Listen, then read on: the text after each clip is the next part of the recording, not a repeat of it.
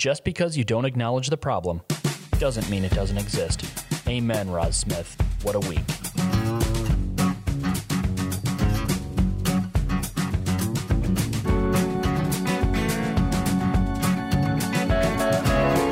Welcome to What a Week, where we break down the week's top news stories.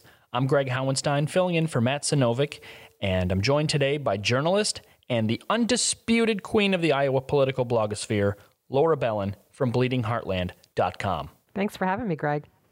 Uh, so, our first story uh, came out today. Uh, there are a couple stories in the Des Moines Register and Iowa Capital Dispatch about this report that's come out on the impact of the coronavirus on workers at meat processing plants, of which Iowa has many. Um, it's found that um, upwards of 85, almost 90% of the people infected uh, were minorities. Um, but that data uh, is a bit lacking because Iowa declined to participate in the study. Why, in God's name, would we not want to participate in this study? Well, it's a great question, and I've asked the Iowa Department of Public Health that myself. The Des Moines Register article said that someone who was a spokesperson for the agency said that they just didn't have time to provide the data. I find that hard to believe because the epidemiology team is supposedly monitoring outbreaks very closely. Right. The biggest outbreaks we've had have been at the meatpacking plants. Yeah, it's, it's an area of focus. Why wouldn't you devote all the resources you can to that? Well, and they must have this data. It's it's hard to believe that they don't have the data. The report says that they reached out to state public health departments on June 6th. It doesn't make clear what deadline they gave for turning around the data, but I don't really understand why the Iowa Department of Public Health wouldn't be able to get that data to the CDC. It's in everyone's interest to have the most complete and accurate data whenever the CDC releases a report. Right, and isn't isn't Dr. Pedati also on the National Coronavirus Task Force? Like, wouldn't that wouldn't that mean she has some sway? Well, I think it. They claimed that she was invited to be on the national task force, but I, I think that turned out to be not quite true. So I don't know that she serves on that task force. But there's really no reason why Iowa, especially given how many meatpacking plants we have, there's no reason why we shouldn't be participating it's very clear that the meatpacking or the food processing industry has contributed to the massive racial and ethnic disparities in Iowa's COVID 19 cases. We can see that even from the data that's available on the state's website. Right. You, you see these hotspots around the country, and, and that's for a while. Iowa had what, three or four of the top 10 cities of the top 10 hotspots in the nation for for outbreaks.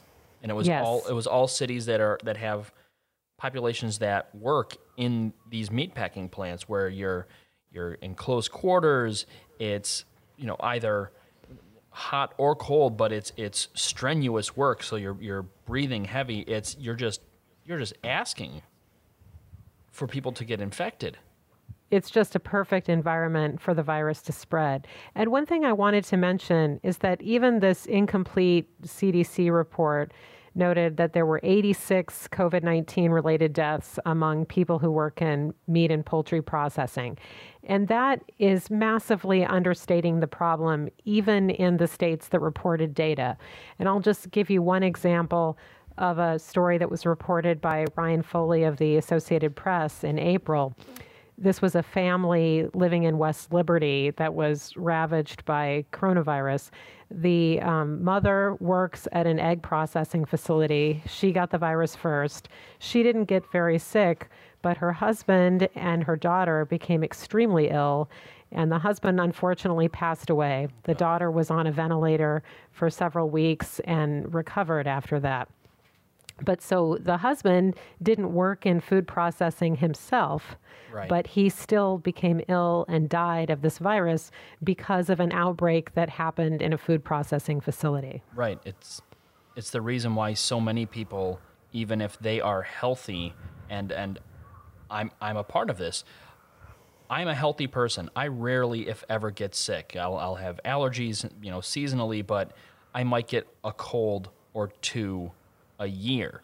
Um, but my wife, on the other hand, is uh, immunocompromised. She's on um, medications for um, what we think is rheumatoid arthritis, but has never been diagnosed that way. But her immune system attacks her joints, and so if she's. If I were to carry this, I would not get sick, probably, uh, but she could very well get gravely ill, or or like this guy, you know, die, and and my behavior has an effect on that. Right. And it wouldn't necessarily be recorded in the statistic. I mean, depending on where you got exposed, Exactly. it wouldn't be recorded as a food processing related illness. Another thing I wanted to mention is that in immigrant communities where many people work in meatpacking plants, there are also often in the same household people who work as nurses assistants or in other jobs at uh, nursing homes or other senior living communities. So it's very easy for an outbreak that starts in a meatpacking plant to spread throughout the community Sure. to including to places that have some of the most vulnerable people.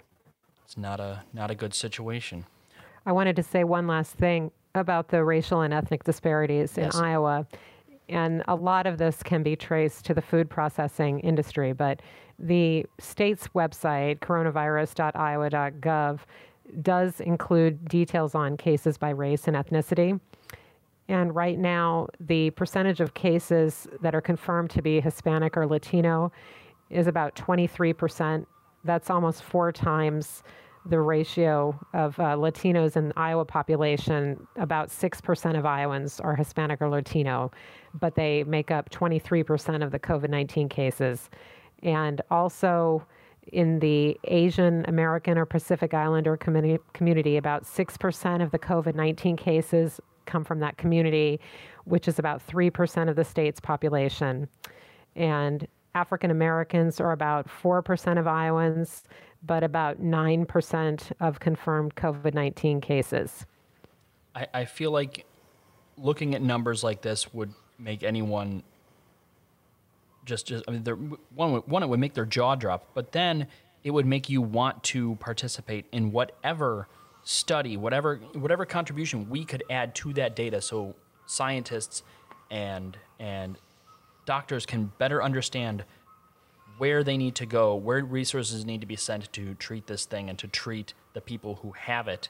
Uh, why we wouldn't want to be a part of that is uh, it's it's unconscionable. Uh, I find it very discouraging. And also, the Iowa Department of Public Health has never released the data they have on how many people who were working at meatpacking or food processing facilities have died of COVID 19. We know of at least five people just in the Waterloo Tyson plant. Right. There were at least two in the Columbus Junction Tyson uh, Tyson plant. I think there have been several in Storm Lake area, but so it's clearly a very significant death toll already. And it's discouraging that they wouldn't want to do everything they can to help researchers study this problem. exactly. Like the more data, the better. That's how we're going to get out of this thing is by being transparent with the numbers. And you can you can say you're transparent all day, but then when you don't when you don't provide the data, uh, it tells a whole different story. Absolutely. So moving on to uh, this November, we're running into roadblocks here in Iowa, and when it comes to voting, and it's just it's starting to get just silly now.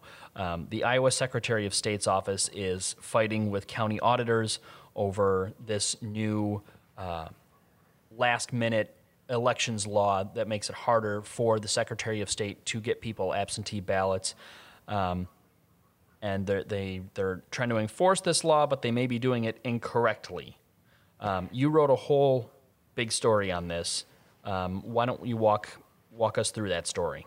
This whole situation is absurd because the Republicans should have looked at our very successful primary and taken the win and said, hey, we had record turnout. Look at what the Republican Secretary of State did. It worked really well. Let's do it again in the general election and break our turnout record for November.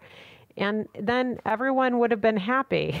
And it also would have been safer for people. Exactly. So it's hard to understand why any of this came about. But the first part of the story is that Republicans passed a law in June that says the Secretary of State can't use his emergency powers to change anything about an election without permission from the Legislative Council. And that is a body that consists of legislative leaders, and Republicans have most of the seats on the body. Now, I should say that I actually think that Paul Pate has the authority to send out absentee ballot request forms to all Iowans, even without using his emergency powers, because the Iowa Code does say that the state election commissioner can set uniform practices and procedures. And I spoke last month with Gary Dickey, who's an election lawyer in Des Moines, or he has worked on a number of election cases. Right. And he said that sending everyone an absentee ballot request form could easily be seen as a uniform practice and procedure. So I really question the basis for this. But in any case, Paul Pate used his emergency powers to issue this statewide absentee ballot request form mailing, and the Republican legislators have said they don't want him doing that again. The other side of it is he extended the early voting period for the primary from 29 days to 40 days. And he has indicated that he's not going to try to do that for November. So, absentee ballots and early voting in person will begin on October 5th rather than in late September. And that could cause some problems, uh, bottlenecks at county auditors' offices. Sure, you have, you know, maybe the, the larger counties may have the staff to handle that, but you know your your medium sized and small sized counties might not have uh, you know the person power to to count through all those ballots and get their get their day jobs done. Yes, and I think we all know that when kids are back in school, uh, there's likely to be an uptick in COVID 19 cases. Just like in general, we have more influenza cases in the fall. And so we really should be encouraging everyone to vote early and reduce everyone's exposure in October, November if we can. And uh, folks can request an absentee ballot now. As everyone can download the form from either the Secretary of State's office or their county auditor. I mean, one issue with that is that you can't submit the form online, and a lot of people don't have printers or don't have access to a printer. So that's another reason why the mailing was very helpful yeah. before the primary. And um, a lot of the larger counties are going to send a universal mailing, and that's why this whole thing was maybe a big strategic error for Republicans as well as bad for democracy because if the voters in Linn County and Johnson County and Polk County and Black Hawk County and so on all get absentee ballot request forms, but many people in the rural Republican leaning counties don't get one in the mail, then it could put Republican candidates at a disadvantage. And here here I am, a, a dyed in the dyed in the wool progressive. I actually I want all of those people to get their absentee ballots. I want them to get their ballots in the mail so that Absolutely. they can so that they can vote and have their voice be heard. And if you know, if the the Republican wins, okay, so be it. But I just I want everyone to vote, and you'd think that would be the default. But you would think not. so. I mean, the Republican campaigns and the Republican Party, they will be sending out their own absentee ballot request form mailing. And so they may be calculating that it's better for them if they just go by their party list. But I'm not sure that's true. I mean, Trump definitely benefited in 2016 from people who didn't vote often or maybe hadn't even voted before at all mm-hmm. and people being inspired to participate. And so it's not really clear to me that a party list mailing of people who are committed Republicans would actually work to the benefit of Donald Trump and Joni Ernst. I mean, maybe a universal mailing would help Joni Ernst. I don't know. Maybe, but you also have Donald Trump out there calling mail-in ballots fraud every other day. Right. Um, even though local level campaigns aren't doing it, I, I, see a notable contrast between Donald Trump and David Young. Um, David Young's campaign was all in on mail in ballots for this primary, Um, so I, I mean, I know Yeah, why, I know why I mean- there's a disconnect, but uh, Terry Branstad really worked on getting the Iowa Republican Party to catch up on voting by mail. I mean, the Democrats had a big advantage, and Republicans made some inroads in 2010 and 2014 for Mm-hmm. sure. I was I was there. Yeah. Party headquarters. I I remember. But anyway, oh, the other part of the story that I didn't get to that you mentioned the uh, Linn County Auditor Joel Miller and the Johnson County Auditor Travis Weipert have said that they are not only going to send out an absentee ballot request form to every registered voter, they are going to pre fill the information on that form so that when you get the form, you can just look at it and make sure if the information is correct, then you can just return it, sign it and return it. And if anything needs to be corrected with your address or anything else, then you can change it. And in theory, that's going to reduce the number of mistakes and incomplete applications that people send in for an absentee ballot. And that's what the Secretary of State's office is really objecting to now because they just want blank forms mailed to everybody. It's so and dumb. they're trying it's very dumb and it's they're trying to claim that the law doesn't allow county auditors to do this. But Joel Miller told me that he sent voter registration cards to every Linn County voter before the 2012 and 2016 elections that said had all their information and where their polling place was. And that includes some confidential information, but he's allowed to send voters their own confidential information Right. there's the law that the Secretary of State's office was citing this week was the open records law. So that just means someone like me, I can't write to the Linn County auditor and say, "Hey, send me Ashley Hinson's voter pin." You know, that would that's a confidential record, right? They're not going to release that to me. But they can send Ashley Hinson her own voter pin. Right. Like they do on the card that they send you that everybody loses immediately. Right. I could I couldn't tell you. I mean, gun to my head, I couldn't tell you where my uh, where my card is, what my pin is. Uh, so Yeah, and we're political people. I mean, when the when the Iowa Senate was debating this this legal change at like three, four in the morning on June 14th, at one point, Senator Zach Wahls stood up there and he said, "I will buy you a beer." If any senator in this chamber can tell me the last four digits of your voter pin, nobody knows that. And that's why a lot of people make a mistake, like since they don't know their PIN, they'll just put down their last four digits of their social security number. right, because that's what you used to be able to put there. Right. And and that's a number that most people know because it's a number that you often have to provide in Sure. other contexts. And so the identity of the voter is not really in question because the county auditor's office they can look at this and they have the last four digits of everyone's social so they can say oh yeah this is the right person they just put the wrong number in and so the way the Republicans changed the law, the county auditors can't easily correct those mistakes anymore. Again, so dumb. Like Very dumb. this is this is just actively tying the hands of our county auditors. The ele- the elected experts in elections. These are the people who administer elections. You are not allowing them to correct simple mistakes that anyone could make. Yes. And uh, Senator Nate Boulton pointed out that a lot of people might transpose two numbers, especially uh, seniors or someone with dyslexia. Right. Like, you know, they might put down that they live at 2435 instead of, you know, 2345. And so, again, if the auditor can look at the database, they would say, oh, all the other information is correct. And they just obviously mix, turned around these two numbers. I should say, I don't think that this new law is going to hold up in court, but I also don't know that a court would necessarily put a stay on it before the election. I wouldn't be surprised, though, that if there's a lawsuit filed, that a court says this can't go into effect before the November 2020 election because it is very illogical and irrational, and it's similar to a regulation that was in an administrative rule from the Secretary of State's office that a court already struck down. Yeah, and it's also just a, the election's just a few months away, and we're in pretty unique circumstances. So, uh, right. I mean, I the imagine a government. lawsuit is is starting to get underway. Do you know Do you know anything about that?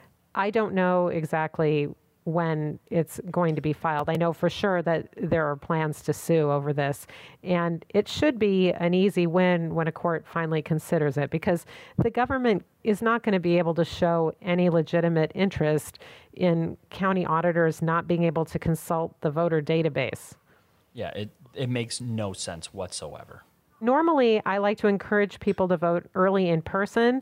That's the way I prefer to vote. But this year, with the pandemic, I'm encouraging everyone to vote by mail. So if you're sure that you won't move before October, go ahead and get that absentee ballot request form in right away.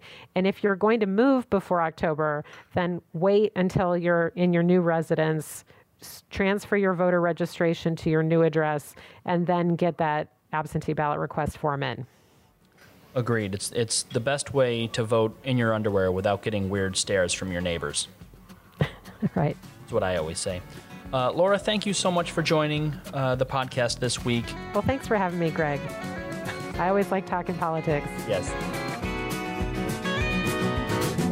What a Week is produced by Progress Iowa as part of the Potluck Media Network and would not be possible without grassroots supporters like you. We are mixed and edited by me, Greg Howenstein. For more information, visit potluck.fm. Find us on Apple Podcasts, Spotify, or wherever you get your podcasts, and be sure to leave us a five star review and subscribe so more people can find us. See you next week on What a Week.